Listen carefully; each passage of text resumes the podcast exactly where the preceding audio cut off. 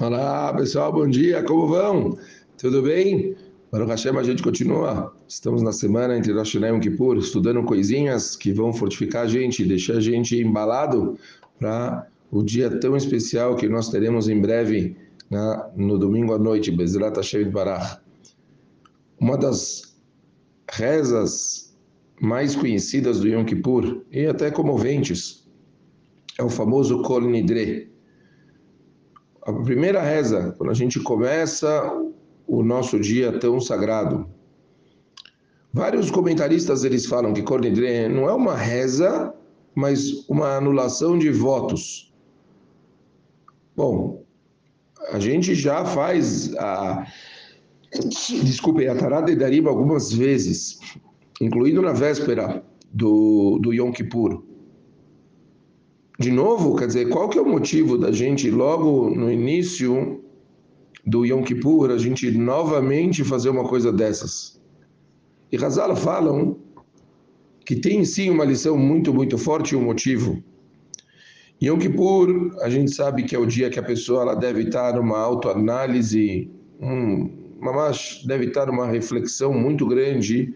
Ela tem que admitir os erros dela, se comprometer a corrigir eles no futuro tudo deve ser algo pensado, é um dia de reflexão pesada sobre tudo que a gente tem. E, obviamente, uma das coisas mais importantes dentro desse processo é que a pessoa ela deve ser honesta consigo mesma. A pessoa ela deve realmente colocar a famosa cara para bater. Cornidre uma pessoa ela está meio que focada em enfatizar a preocupação dela em evitar a desonestidade por meio de coisas que ela não vai se comprometer. Quando ela está fazendo essa reza, ela está reconhecendo a importância dela ser clara com ela mesma, dela não negar, dela não ficar, estar fingindo a famosa hipocrisia. Ela está tentando ser honesta consigo mesma e com a Kadosh Baruch. Hazal costumam falar que, em geral, esse é um dos grandes problemas da pessoa. A pessoa tem uma dificuldade de ser honesta consigo mesma, como Lot. Na época que Lot rompeu com Abraham,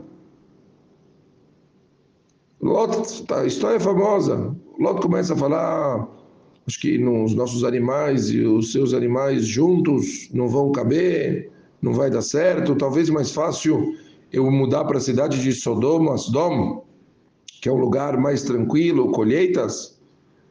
Urashi lá fala claramente, não era exatamente o que ele queria, não era, não é que ele queria sair por causa do trabalho, por causa que não estava batendo os dois juntos lá com as,